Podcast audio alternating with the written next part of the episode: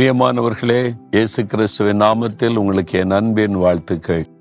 எப்படி இருக்கிறீங்க? சுகமாக இருக்கிறீங்களா? இந்த வருஷம் உங்களுக்கு ஆசீர்வாதமாக இருக்குதா? ஆண்டவர் என்ன வாக்கு கொடுத்தார்? இனி நீ தீங்கை காணாதிருப்பாய். ஆண்டவர் தீமைகளை விலக்கி நன்மைகளை காணும்படி இந்த வருஷத்தில் ஆசீர்வதிப்பேன்னு வாக்கு கொடுத்திருக்கிறார். தினமும் அந்த வாக்குத்தத்தத்தை சொல்லி நீங்கள் ஜெபிக்கும் போது தேவன் அதை நிறைவேற்றி தருவதை நீங்கள் பார்க்க முடியும். இன்றைக்கு என்ன வாக்கு கொடுத்திருக்கிறார் அப்படின்னு பார்க்குறீங்களா?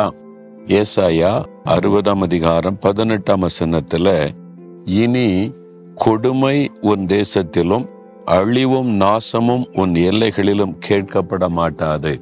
உங்களை பார்த்து சொல்றார், என் மகனே, என் மகளே, இனி கொடுமை உன் தேசத்திலே காணப்படாது, அழிவு உன் எல்லைகளிலே காணப்படாது.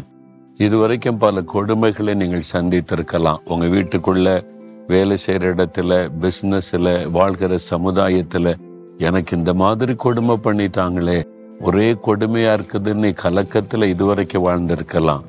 இனி அந்த கொடுமை உங்களுடைய தேசத்தில் காணப்படாது. இதுவரை அழிவை நீங்கள் சந்தித்திருக்கலாம், சில இழப்புகள், நஷ்டங்கள், அழிவுகள். இனி அது காணப்படாதுன்னு ஆண்டவர் வாக்கு கொடுக்கிறார். விசுவாசிக்கிறீங்களா? இந்த கொடுமை அழிவிலிருந்து நம்மை முற்றிலும் மீட்டு நம்மை ஆசீர்வதிக்கிறதுக்காகத்தான் இயேசு சிலுவையிலே தன்னை பலியாய் கொடுத்தார். அந்த கொடுமைகளை அவர் தாங்கி கொண்டார். அவர் சிலுவையிலே கொடுமையான பாடுகளை அனுபவித்து ரத்தம் சிந்தி மரித்து உயிர்த்தெழுந்தார்.